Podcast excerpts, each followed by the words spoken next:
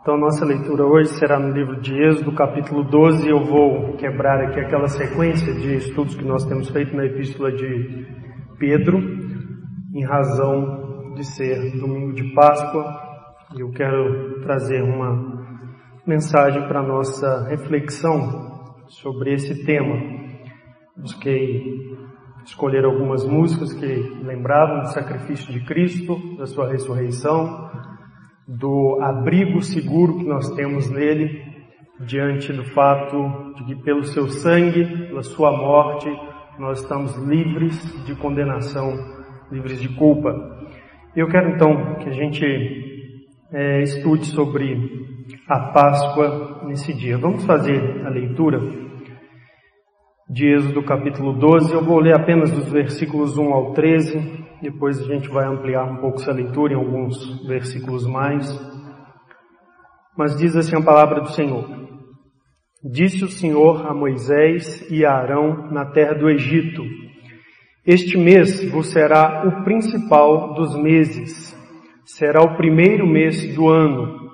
Falai a toda a congregação de Israel, dizendo: Aos dez deste mês, cada um tomará para si um cordeiro segundo a casa dos pais, um cordeiro para cada família. Mas se a família for pequena para um cordeiro, então convidará ele seu vizinho mais próximo, conforme o número das almas, conforme o que cada um puder comer. Por aí calculareis quantos bastem para o cordeiro. O cordeiro será sem defeito, macho de um ano, Podereis tomar um cordeiro ou um cabrito, e o guardareis até o décimo quarto dia deste mês, e todo o ajuntamento da congregação de Israel o imolará no crepúsculo da tarde. Tomarão do sangue, tomarão do sangue e o porão em ambas as ombreiras e na verga da porta, nas casas em que o comerem. Naquela noite comerão a carne assada no fogo, com pães asmos e ervas amargas a comerão. Não comereis do animal nada cru, nem cozido em água, porém assado ao fogo. A cabeça, as pernas e a fressura. Nada deixareis dele até pela manhã. O que, porém, ficar até pela manhã, queimá-lo-eis. Desta maneira o comereis lombos cingidos, sandálias nos pés e cajado na mão. Comê-lo-eis à pressa, é a Páscoa do Senhor.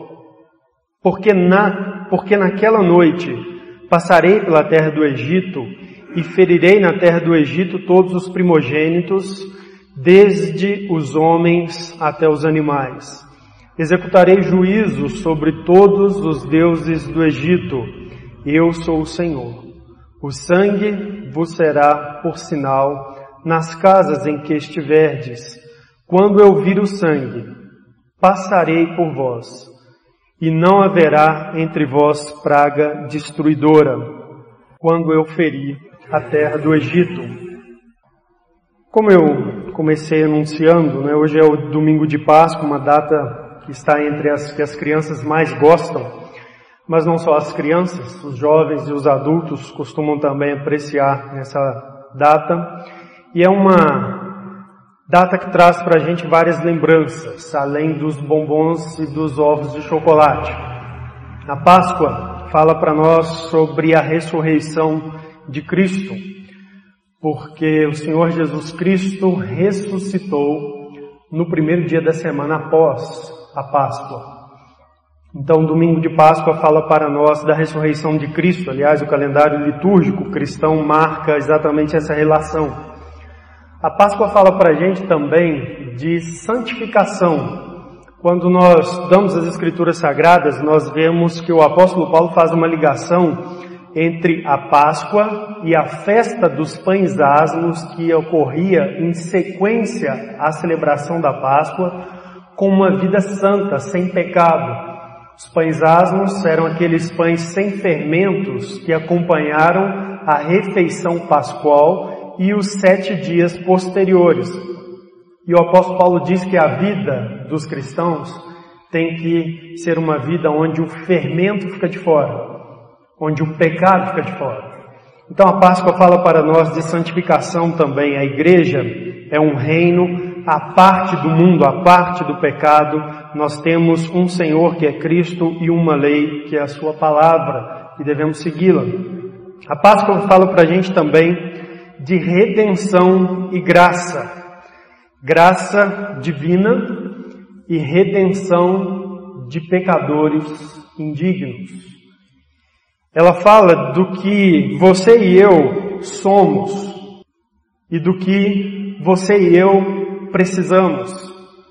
Ela fala do que as pessoas no mundo inteiro são.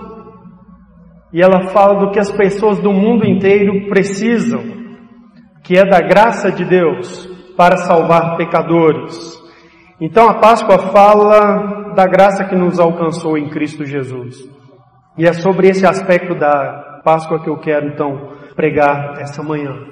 Então o texto traz para a gente aí, nesses 13 versículos, a narrativa bíblica né, da primeira Páscoa. Versículo de 1, 1 a 11, o que é narrado aí são instruções que foram dadas a Moisés sobre como seria a celebração daquela Páscoa.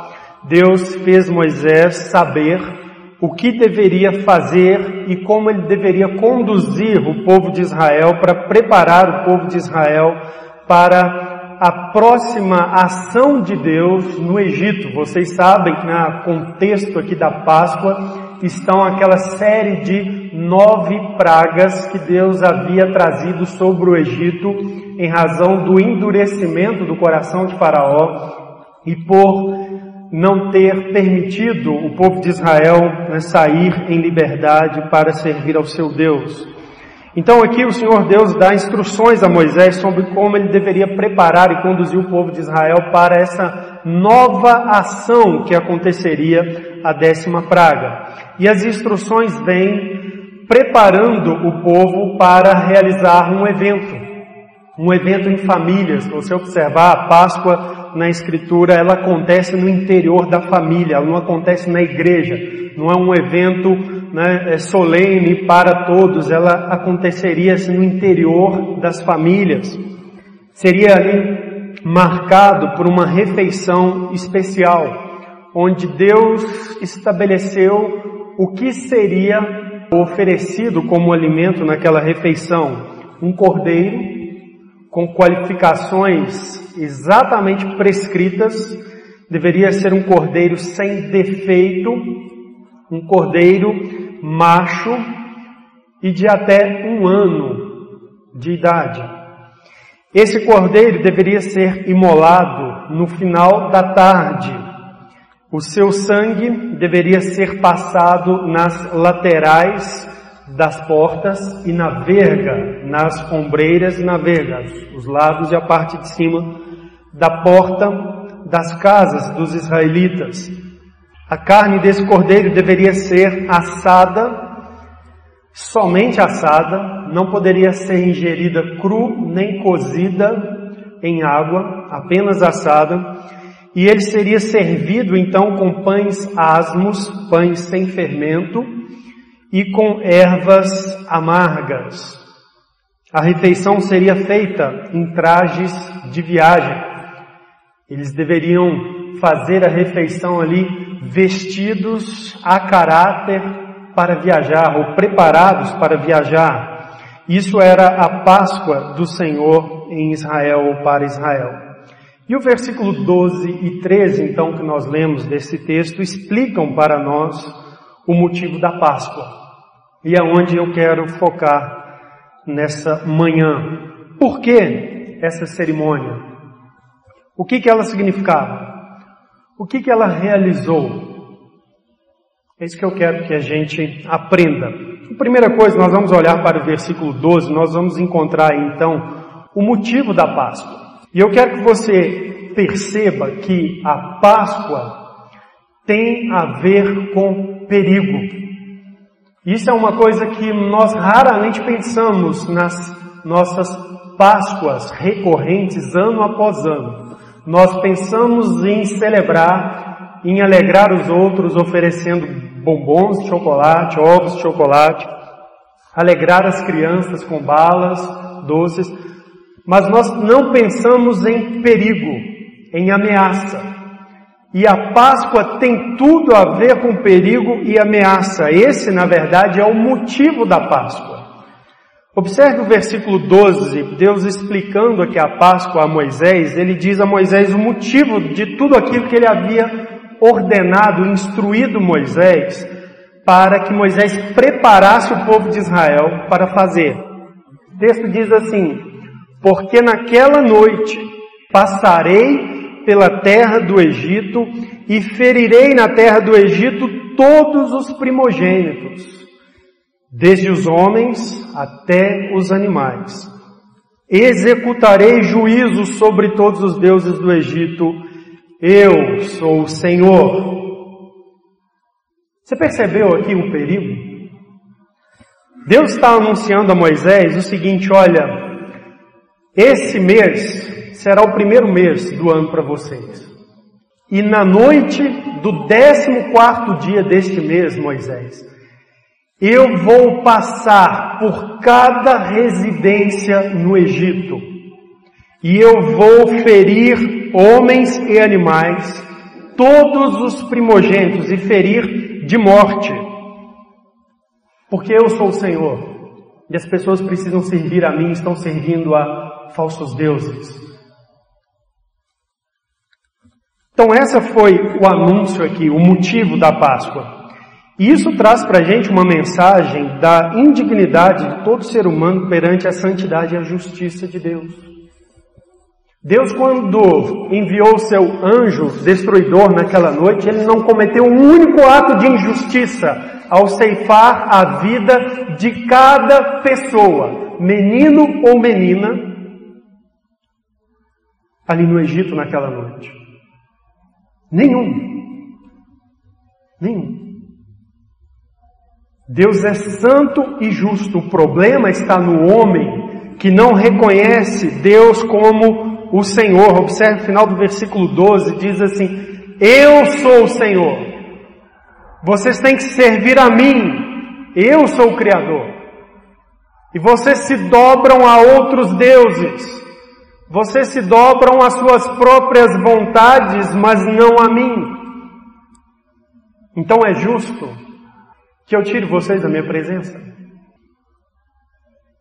E observe que o texto fala desde homens até animais. O texto diz aí no versículo 12: Ferirei na terra do Egito todos os primogênitos, desde os homens até os animais.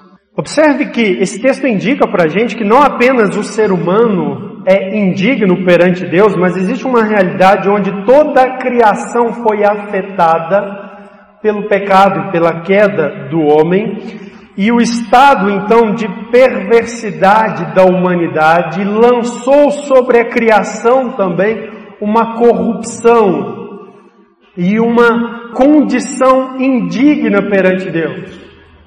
De modo que Deus pode trazer sobre a criação juízo para afetar o ser humano, porque afinal de contas a criação foi preparada para o bem-estar do ser humano. Uma manifestação do juízo de Deus sobre a criação mostra como que Deus está assim satisfeito com o ser humano. E esse é o principal pecado do homem, não reconhecer Deus como Senhor, negar a servi-lo. Deus diz, eu sou o Senhor. Isso aconteceu no Éden. No Éden, o Senhor Deus anunciou para Adão e Eva: Vocês guardarão o jardim, cultivarão o jardim e não tocarão na árvore do conhecimento do bem e do mal. Não comerão aquele fruto. Eu sou o Senhor, me obedeçam. E eles disseram não ao Senhor. E tomaram o fruto e comeram. E esse pecado, essa rebelião, abre uma porta então para a idolatria, para a insensatez do coração humano. O que é a vida do ser humano senão, na sua rebeldia, não reconhecer o verdadeiro Deus e não adorar o verdadeiro Deus?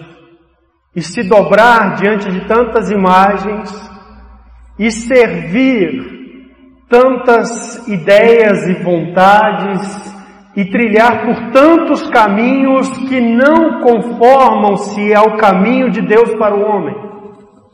É isso, a realidade da humanidade. De modo que se Deus resolve em algum ponto da história visitar os seres humanos e passar de casa em casa ceifando vidas, não há injustiça nenhuma nisso. E é isso que Deus anunciou para Moisés, olha, na décima quarta noite deste mês, eu enviarei o meu anjo de casa em casa e ele vai ceifar a vida de todos os primogênitos. É isso que vai acontecer, Moisés. Juízo. Esse é o perigo da Páscoa, associado à Páscoa. Isso é uma coisa horrível, uma coisa horrível. Olha como que descreve o versículo 29 do capítulo 12 ao 30, versículo 29 e 30. Acompanhe comigo a leitura. A narrativa descreve para a gente o evento. Aconteceu que à meia-noite feriu o Senhor todos os primogênitos na terra do Egito, desde o primogênito de Faraó, o rei, o supremo governante, seu filho, primogênito, que se assentava no seu trono, até o primogênito do cativo que estava na enxovia dos escravos, dos presos, e todos os primogênitos dos animais. Levantou-se Faraó de noite, ele com todos os seus oficiais e todos os egípcios, e fez grande clamor no Egito, pois não havia casa em que não houvesse morto. Isso é um juízo terrível. Terrível. Eu não sei se você ler esse texto e apenas lê e segue a leitura e você consegue fazer isso sem parar para imaginar o que foi a experiência de um país inteiro nesta noite ou naquela noite. A Bíblia está aqui dizendo foi que o primogênito de cada família, à meia-noite, morreu, teve a sua vida ceifada pelo Senhor, pelo anjo enviado pelo Senhor. Cada família. Desgraça pior do que a pandemia, Covid-19, as pessoas estão horrorizadas com as mortes que aconteceram. O que o Egito experimentou nesta noite foi muito pior que isso. Em toda a família aconteceu morte, em algumas casas, duas. O pai daquela família era o primogênito na sua casa. E o seu primeiro filho morreu. Talvez em algumas casas, três. O pai, o filho dele e o neto. Numa única noite. E Deus fez isso sem nenhuma distinção. Alcançou a todos. A palavra de Deus diz que alcançou o próprio, a própria família de Faraó, o trono de Faraó, aquele que sentava com ele no trono, seu primogênito, foi ceifado. E isso aconteceu também com os cativos. Na enxovia, a casa dos pobres, a casa dos ricos, dos sacerdotes e do rei. Sabe, isso tem uma lição para a gente muito preciosa. No dia do juízo, todos se verão com o Senhor. Toda a humanidade, a casa dos pobres e a casa dos reis. Todos. Em todas as casas havia morte e dor, perigo da Páscoa, a ameaça do juízo, pairando sobre todos do Egito.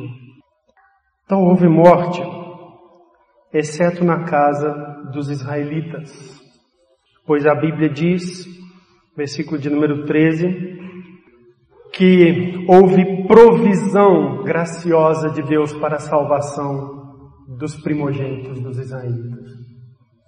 E aqui a gente entende o que, que significa a Páscoa. O que, que a Páscoa significava? Provisão de graça. Provisão de graça para Israel. Olha o versículo 13. Quando o texto está nos explicando a Páscoa, diz assim para Moisés: o sangue vos servirá por sinal nas casas. Então você lembra, o cordeiro fora imolado e o sangue foi orientado a ser tomado e passado nos umbrais, nas laterais e na verga das portas dos israelitas. E isso seria um sinal naquela noite. O sangue vos será por sinal nas casas em que estiverdes. Quando eu vir o sangue, passarei por vós. E essa expressão é importante, porque a palavra Páscoa no hebraico deriva dessa expressão, desse verbo. A ideia do verbo é de passar por cima de algo. E é esse o conceito que Deus está trazendo aqui para o povo de Israel. Olha, eu vou visitar todas as casas, exceto a casa que tiver o sinal. Não é assim a casa do israelita, é a casa que tiver o sinal. Não é uma questão étnica, tem a ver com a graça e o recebimento da graça. O texto diz: Passarei com vós e não haverá entre vós praga destruidora quando eu ferir a terra do Egito. Então esse texto mostra para a gente que quando Deus chama Moisés e dá aquelas instruções e diz: Vocês vão celebrar a Páscoa, você vai tomar um cordeiro, um cordeiro sem defeito, um cordeiro de no máximo um ano, e você vai imolar, recolher o sangue e passar o sangue na sua porta, você vai fazer essa pintura esquisita na frente da sua casa. Sabe por quê? Com isto, ou através disso, eu livrarei vocês do juízo que vocês merecem junto com o povo de Israel. Vocês estão tão pecadores quanto os egípcios. Eu livrarei vocês do juízo. Porque eu escolhi essa noite para trazer juízo em toda a terra do Egito.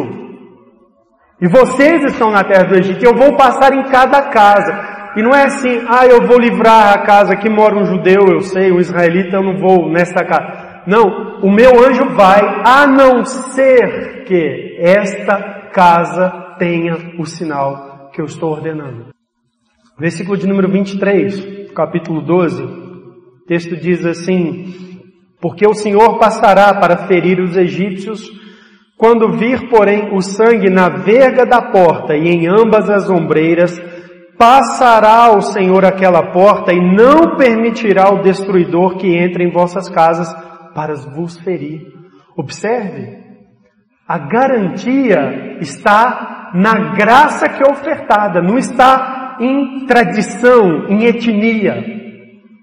Está na graça ofertada. Deus anunciou, olha, vai passar o destruidor nessa noite. E na casa em que ele ver o sinal, eu não permito que ele entre e vos fira. Mas se não tiver o sinal, vai entrar e vai ser ferido, tanto quanto os egípcios. Então o sangue do cordeiro imolado, cordeiro sem defeito, perfeito, foi a provisão graciosa de Deus para livramento, para salvação de Israel naquela noite do juízo que recairia sobre o Egito. Então a Páscoa anuncia a salvação, a redenção através do sangue, a cobertura, a proteção no sangue do Cordeiro. Essa foi a provisão graciosa de Deus para Israel naquela ocasião. Eles mereciam? Não. Eles eram dignos de receber o mesmo juízo tanto é que Deus anunciou, nós lemos versículo de número 23, o sinal tem que estar na porta. Se o sinal estiver na porta, eu não permitirei que o destruidor entre. Mas se não tivesse sinal na porta, entraria. Graça. Só fazer um paralelo, quando eu estudo esse texto, eu não posso deixar de perceber a soberania de Deus na administração da sua graça. Deus enviou essa mensagem para Moisés. Moisés pregou para os israelitas, não para os egípcios. Deus administrou sua graça soberanamente. Graça é favor. Graça é um dom. Deus não tem o dever de ofertar sua graça para todos do mesmo modo, da mesma forma, porque é um dom, é um favor. Deus não é injusto quando ele deixa de apresentar sua graça para alguém. Uma outra coisa que esse texto mostra para a gente é que a graça de Deus é que faz separação entre o verdadeiro povo de Deus e quem não é povo de Deus. Aquela separação que ocorreu naquela noite, ela não veio em razão assim apenas dos israelitas serem descendentes de Abraão. Se eles não tivessem passado o sangue na porta, eles teriam sido ceifados e atingidos pelo juízo de Deus da mesma forma. É a graça de Deus que faz separação entre quem é real povo de Deus e quem não é. É a graça. E é por isso que você precisa estar atento à oferta de graça, se ela chega até você. E aqui então a gente chega, versículo de número 28, a ver o que, que a Páscoa realizou naquela ocasião. E isso dependeu de fé. Fé e obediência. E eu quero olhar pela perspectiva de Moisés, porque o Novo Testamento faz isso. Olha o versículo de número 28, o texto diz assim, Êxodo 12, 28. E foram os filhos de Israel e fizeram isso como o Senhor ordenara a Moisés e a Arão. Assim fizeram. Então Israel atendeu aquelas instruções porque Deus havia dito a Moisés que anunciasse isso ao povo e Moisés foi fiel. Ele creu, obedeceu e preparou o povo de Israel então para aquele evento. Olha o versículo 37 do capítulo 12. O texto diz então, depois da morte dos primogênitos, assim: Partiram os filhos de Israel de Ramsés para Sucote cerca de 600 mil homens, cerca de 600 mil a pé, somente de homens, sem contar mulheres e crianças. Enquanto aquele dia amanheceu com os egípcios em pranto e luto, Israel amanheceu encaminhada, seguros, porque foram cobertos pelo sangue do Cordeiro e porque foram instruídos por Moisés. Moisés creu e pregou para o povo. E instou o povo. Vocês precisam fazer isto. Esta é a provisão graciosa de Deus para nós. Escolha o cordeiro nestes moldes e mole, recolhe seu sangue, pinte as vergas e ombreiros das portas. É assim que nós seremos salvos. Moisés recebeu a mensagem, ele creu e obedeceu. O versículo 21 do capítulo 12 diz assim a reação de Moisés. Chamou, pois, Moisés todos os anciãos de Israel e lhes disse, então Moisés passa as instruções para eles. Versículo de número 23, Moisés explica, porque o Senhor passará para ferir os egípcios quando vir, porém, o sangue na verga da porta em ambas as ombreiras, Passará o Senhor por aquela porta e não permitirá o destruidor que entre em vossas casas. Como Moisés creu. Moisés disse: vai ter juízo sim. Deus anunciou, creio que vai acontecer. Olha, preparem-se, a preparação é essa. E podem ficar seguros, porque se Deus anunciou que o sangue vai fazer com que o destruidor passe por nossas casas, isso acontecerá. Deus não permitirá que esse mal chegue a vocês. Ele creu e obedeceu. A Bíblia diz isso em Hebreus capítulo 11, versículo 28. Vou ler só esse versículo. O texto diz assim: Pela fé celebrou a Páscoa, falando de Moisés. Pela fé, Moisés celebrou a Páscoa e o derramamento do sangue, para que o exterminador não tocasse nos primogênitos dos israelitas. Hebreus está falando da perspectiva de Moisés. E diz assim, ele creu, ele creu no juízo, haveria o exterminador naquela noite, Moisés creu. E ele creu na providência de Deus. E ele então pregou para os seus pares ali, seus irmãos, para que eles pudessem serem livres daquele juízo, para que o exterminador, diz o texto, não tocasse nos primogênitos dos israelitas. Ele creu. E ele celebrou a Páscoa por fé. Aquilo ainda não tinha acontecido. Imagine você mobilizar um povo todo para fazer isso. Depois de um contexto onde, por vezes, eles já tinham percebido que Faraó, com um coração duro, não deixava eles saírem livres. Por vezes. Mesmo depois de nove pragas, manifestações divinas de juízo contra o Egito. E Moisés ainda vai até esse povo e diz assim: essa noite, ou na noite do 14 dia, acontecerá, acontecerá algo terrível. Deus disse para fazerem isso. E aí vocês estarão livres do destruidor. Façam. Creiam. Obedeçam.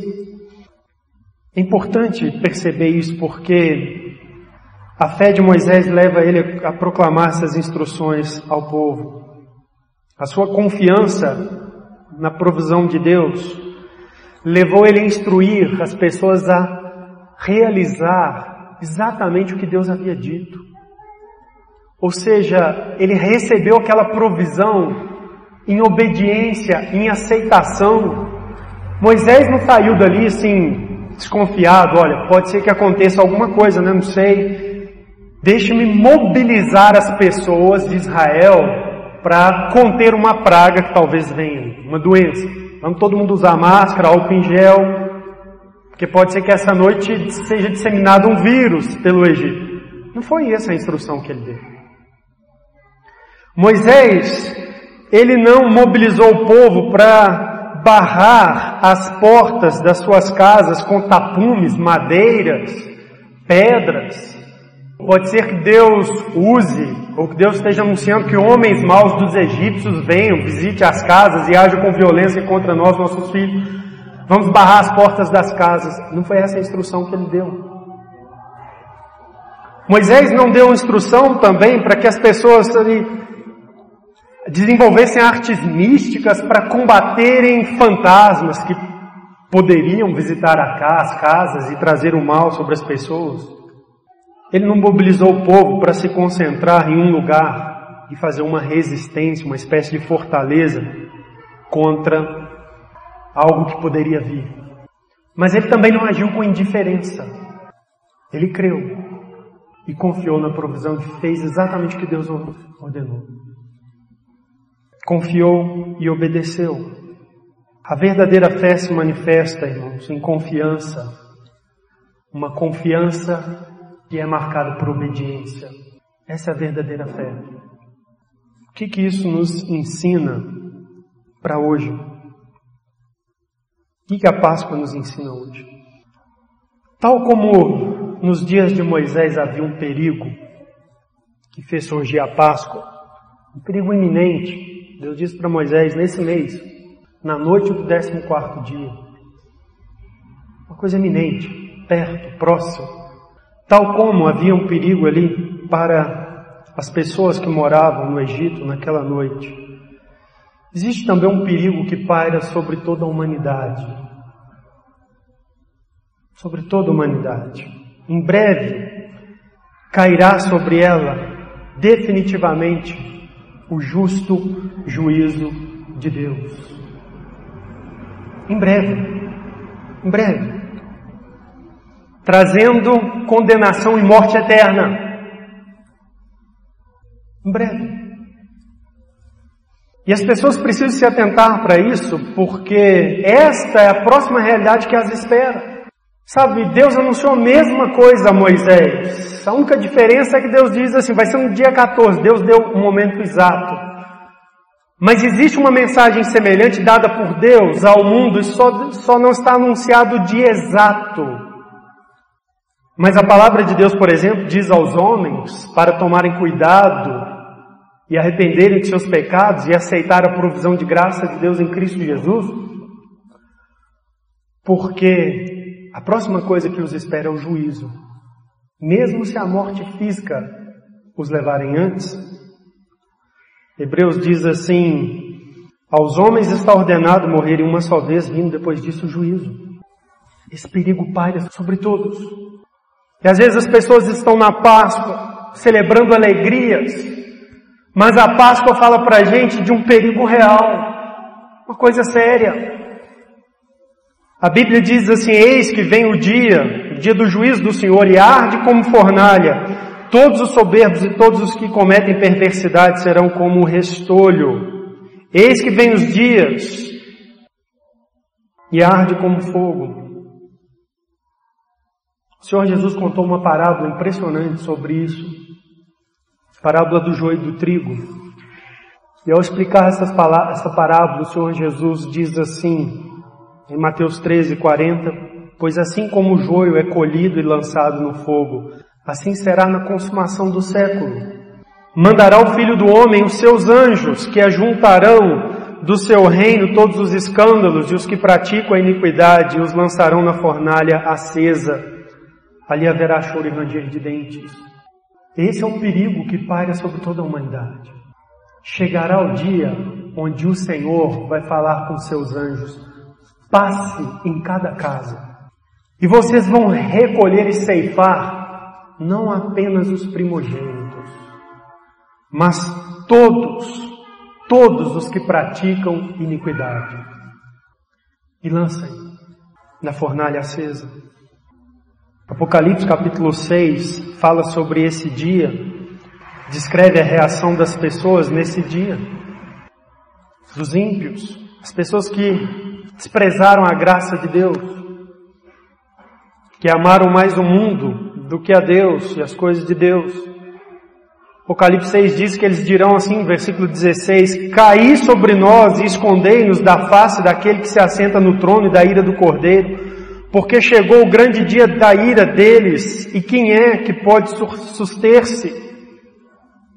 Há um perigo iminente sobre todo o que permanece em iniquidade, ou que tem uma vida organizadinha socialmente, como bom cidadão, bom pagador de contas, paga seus boletos em dia, não implica com seus vizinhos, mas não tem Deus como o Senhor. Lembra a Páscoa? Deus diz terminando, eu sou o Senhor. Não serve a Ele, não anda nos seus caminhos, não obedece ao seu mandamento. Rejeita sua oferta de graça. A Páscoa ensina para gente, esse perigo está aí. Ele está aí. E ele alcançará toda a humanidade um dia. Talvez em breve. Talvez em breve. Mas a Páscoa ensina para a gente também a graça de Deus contínua na provisão de uma salvação eficaz, na provisão de um refúgio, de um seguro abrigo diante desse perigo, de uma esperança. A provisão está em Cristo.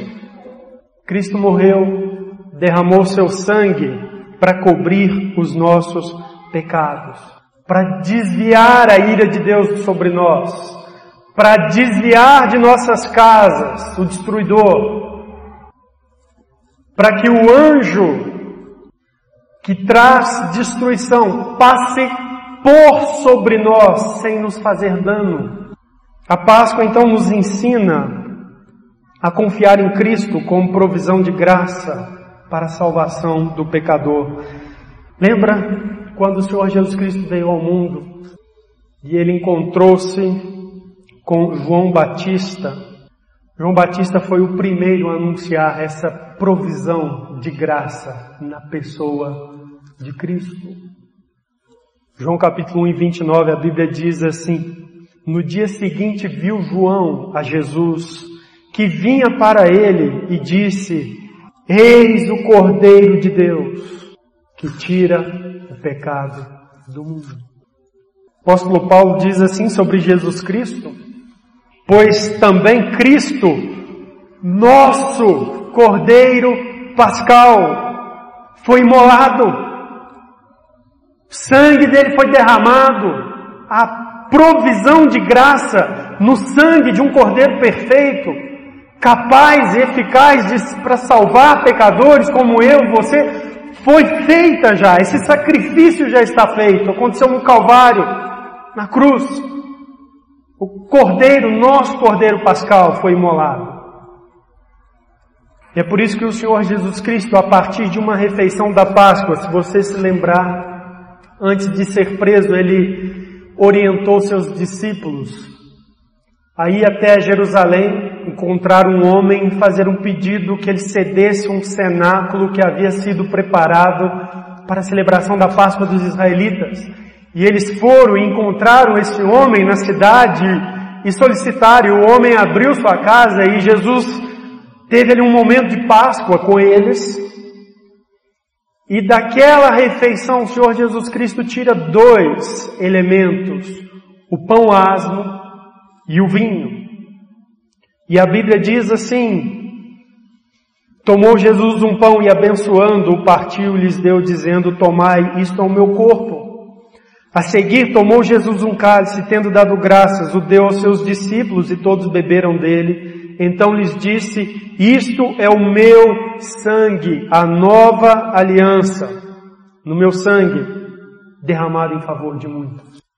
Jesus quando estava prestes para ir à cruz, ele sabia que ele iria fazer, executar na história aquele sacrifício que o cordeiro lá atrás da Páscoa serviu de símbolo e de provisão em promessa e em tipo para o povo de Israel de graça. Ele diz: O meu sangue vai ser derramado hoje por vós. Uma aliança nesse sangue será feita. Graça para vocês, na minha vida, pela minha vida. E é por isso que os crentes são instados a crer em Jesus Cristo como aquele que nos livra da ira vindoura. O apóstolo Paulo escreve assim aos Tessalonicenses, deixando os ídolos, reconhecer a um só Senhor, deixar os ídolos, deixar os caminhos que não são os caminhos de Deus, a um só Senhor, deixando os ídolos para servirdes o Deus vivo e verdadeiro e para guardardes do céu o seu Filho, a quem ele ressuscitou dentre os mortos, Jesus que nos livra da ira vindoura. O que, que Jesus faz? O nosso Cordeiro Pascal nos livra da ira vindoura. Sabe esse perigo iminente que paira sobre toda a humanidade? Jesus nos livra desse perigo. Pelo seu sangue, Ele é o Cordeiro de Deus. Ele morreu pelos nossos pecados. E o que, que nós precisamos fazer? O pecador precisa responder com fé, tal qual Moisés. Mas não uma fé assim, não. Eu, eu acredito, acredito. Até apoio, participo das, dos eventos tradicionais. Eu faço parte da tradição do cristianismo na Páscoa, no calendário litúrgico. Eu respeito muito essa data. Gosto também do chocolate dela. E o perigo? Você não leva a sério sua alma? O destino de sua alma? Você não leva a sério que Deus fez carne para ser o cordeiro por você? Você tem coragem de desprezar isso? O que é requerido é que você responda com fé e uma fé que se manifesta em obediência. É isso que é requerido. Atos 2, 41, a Bíblia diz assim sobre as pessoas a quem Pedro pregou em Jerusalém, no Pentecostes. Lucas descreve dessa maneira: Então os que lhe aceitaram a palavra foram batizados. Eles não apenas disseram, tá bom Pedro, vamos, vamos, vamos repetir essas coisas. Eles aceitaram a palavra, isso é real. Que Pedro pregou que é real. Nós precisamos disso. Isso é fé verdadeira. É isso que um cristão verdadeiro tem que ter. Tiago diz que o cristão tem que acolher no coração a palavra. Essa é a atitude esperada. Uma fé pessoal, não um movimento, não uma tradição. Em Atos capítulo 13, nós lemos assim também, versículo 37. Porém, aquele a quem Deus ressuscitou não viu corrupção. Seu Filho, nosso precioso Senhor e Salvador Jesus Cristo. Não viu corrupção. Cristo levantou dentre os mortos, triunfante. Então o texto diz: Tomai, pois, irmãos, conhecimento de que se vos anuncia a remissão de pecados por intermédio deste. Observe essas palavras. Remissão de pecados por intermédio deste. Não é por causa de atos cerimoniais. Não é por causa de tradição seguindo o calendário litúrgico Não é por causa de qualquer outra coisa que seja, é apenas por causa de uma pessoa. Cristo Jesus, aquele que não viu corrupção, ressuscitou dentre os mortos. Remissão de pecados por intermédio deste. Ele é o Cordeiro Pascal. O Cordeiro de Deus que tira o pecado do mundo. E o versículo 39 então diz assim: E por meio dele, todo o que crê é justificado de todas as coisas das quais vós não pudestes ser justificados pela lei de Moisés. E por meio dele, todo o que crê é justificado. Por meio dele apenas. O que você tem que fazer? Crer. Crer. A Páscoa para um cristão tem que ser uma celebração de Cristo e um conforto de ter depositado a sua fé em Cristo. Quando os apóstolos pregavam, pregavam só Cristo por causa disso. Os apóstolos não saíram enchendo o mundo de tradições. Não saíram. Apóstolo Paulo, quando chegou na cidade de Filipos, pregou o Evangelho pregou Cristo a partir das Escrituras para as pessoas. E ele teve a oportunidade de testemunhar a um gentio, primeiro gentio convertido em Filipos, o carcereiro da cidade. E a Bíblia diz que ele disse para aquele homem assim, Paulo e Silas disseram a eles, crê no Senhor Jesus e será salvo. Paulo não disse assim, olha, nós estamos organizando um movimento cristão. Nós vamos ter um calendário litúrgico. Nós vamos ter celebrações cerimoniais, pelas ruas, em altares dentro das casas, para lembrar da morte e da ressurreição de Cristo. Não, não. Diz você tem que crer. É assim que nós recebemos a Páscoa adequadamente, ou respondemos à oferta de provisão, tal qual Moisés. Fé e obediência. Romanos 10 diz: Se com tua boca confessares Jesus como Senhor, obediência. E em teu coração creres que Deus o ressuscitou dentre os mortos, serás salvo, porque com o coração se crê para a justiça e com a boca se confessa a respeito da salvação. Fé e obediência, ou uma fé que é obediente. Então, o que a Páscoa fala para nós? Seja a Páscoa litúrgica, do calendário, não importa o que tenha, não o calendário litúrgico, acho bastante válido, inclusive Seja a Páscoa litúrgica, seja a Páscoa narrada nas Escrituras, se você é um crente, você lê a Bíblia. Vira e mexe, você vai passar por Êxodo 12. Você vai passar por salmos como 135, 136, o 78, que fazem menção à Páscoa, à morte dos primogênitos. Você vai passar pelos evangelhos, a instituição da ceia na noite em que antecipadamente o Senhor Jesus celebrou a Páscoa. Você vai ler 1 Coríntios 5 fala de Cristo, nosso Cordeiro Pascal. Você vai ler Hebreus 11, onde fala que Moisés, por fé, celebrou a Páscoa e o derramamento do sangue.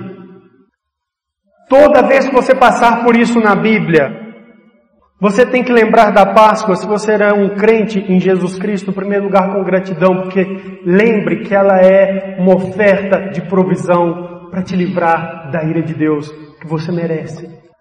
Há um juízo iminente anunciado que paira sobre a humanidade e poderia cair sobre eu e sobre cada um de vocês que aqui está. A qualquer momento não seria injusto.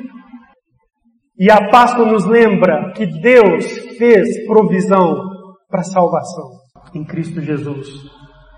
Então tenha gratidão a Deus pela salvação. A Páscoa deve te levar a isso. Deve te levar à adoração, porque esse que nos salva através do sangue é o Senhor. Ele tem que ser reconhecido assim. Ele tem que ser adorado assim. A sua vida não tem que ser seguida pelas suas próprias vontades. Você não tem que ser o capitão do seu destino. Mas Cristo. Porque Ele é o Senhor. Eu sou o Senhor. Louvor. O que, você pode fazer? Louve a Deus por essa grandiosa provisão em Cristo Jesus. Saiba, imagine que nesse dia que nós estamos aqui, que este seja o último quando a voz do arcanjo soará, a trombeta soará, e Cristo desça sobre os céus, ou desça dos céus. Sabe, você vai dar muito, muito graça, você vai se prostrar diante de Jesus de gratidão pela salvação. Porque enquanto você estiver protegido sobre um seguro abrigo, que foi Cristo e o seu sangue, os ímpios estarão dizendo aos montes, caia sobre nós, caia sobre nós. Então louve a Cristo e a Deus na Páscoa. E creia mais, fortaleça sua fé e responda a palavra e às instruções, aos mandamentos e aos princípios com mais obediência, com mais dedicação. Essa é a resposta que Moisés deu e a resposta que cada um de nós temos que dar. E lembre que essa é a mensagem que precisa ser pregada ao mundo. Sabe, o homem sem Deus ele desvirtua tantas coisas. Tantas coisas. Não há nada de errado em ganhar e ofertar bombons e ovos de Páscoa nesse final de semana, no próximo, né, quem gosta de pegar alguma promoção. Não há nada de errado nisso. Mas você não pode perder de vista que a Páscoa fala para a gente de perigo. E se você fica em torno de, de chocolate doce com sua família, você está iludido. Uma ilusão. Então essa é a mensagem que o mundo precisa ouvir. Essa é a mensagem que nossos filhos precisam ouvir. Talvez, até agora, neste fim de semana, dito santo, você não tenha falado para seus filhos sobre o perigo e sobre a provisão que Deus fez em Cristo. Mas você já tem ido ao mercado comprado um ovo de Páscoa. priorizar o sorriso temporário de seu filho em troca da alma eterna dele? Isso é sério. Muito sério. E aquele que não é crente, que não conhece a Cristo como seu Salvador pessoal, ou que diz que é, mas nos seus atos, sua vida, sua escolha de vida, deixa o mundo sobrepor a palavra, a semente pregada. Eu quero lembrar para você que você não é digno senão da ira de Deus, como todos os demais. E que seu fim está declarado por Deus na sua palavra. Cristo desce dos céus com juízo sobre todos os que não receberam a sua salvação. É morte e morte eterna. É condenação. É ira. É tormento. É sofrimento.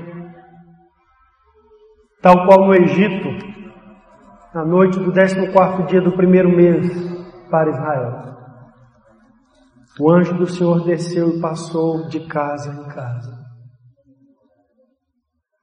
se o anjo do Senhor passar na sua casa e ceifar a sua vida sem que você seja salvo, isso não vai ser injusto. Se Cristo voltar e te pegar nessa situação de desobediência, de indiferença, de apego ao mundo e não amor a Deus, não será injusto a ira sobre você. Você é digno disso. Mas lembra que Deus, sendo rico em misericórdia, Ele te oferece salvação por graça. Há uma oferta de salvação para você, uma provisão da graça de Deus em Cristo Jesus. Ele enviou o Cordeiro Pascal. Ele já foi imolado. O sangue dele já foi derramado. Há poder nesse sangue para salvar pecador como você e eu há poder. Você precisa de arrependimento, precisa de fé, uma fé verdadeira, onde você aceita a palavra de fato e diz: é disso que eu preciso. Esse é o Senhor da minha vida. Essa é a resposta correta. Não despreze, não negligencie, não tenha indiferença. Não ame o Egito para não padecer com ele.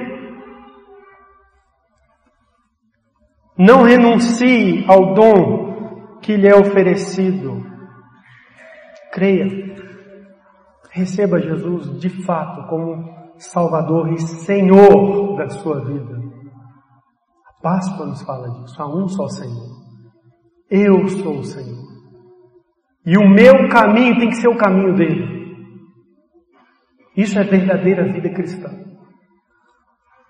Obedeça o Evangelho siga a Cristo, sirva a Ele e descanse nele. Você não precisa temer esse juízo se estiver em Cristo. Cristo é um seguro abrigo providenciado por Deus. A data é a Páscoa que a Páscoa é a data que as crianças mais gostam, depois do Natal talvez. Né? Mas não deixe de falar da graça de Deus para as crianças. Não deixe. Não deixe de ensinar para eles que eles podem ter uma Páscoa espiritual, onde no dia que o Senhor vier para julgar a humanidade, os nossos amados filhos serão abençoados com os anjos da destruição, como Jesus explicou a parábola do joio, passarão por sobre eles e não os recolherão, nem os lançarão para o juízo eterno. Pregue seu filho hoje, pregue seu sobrinho hoje, pregue seu neto, pregue.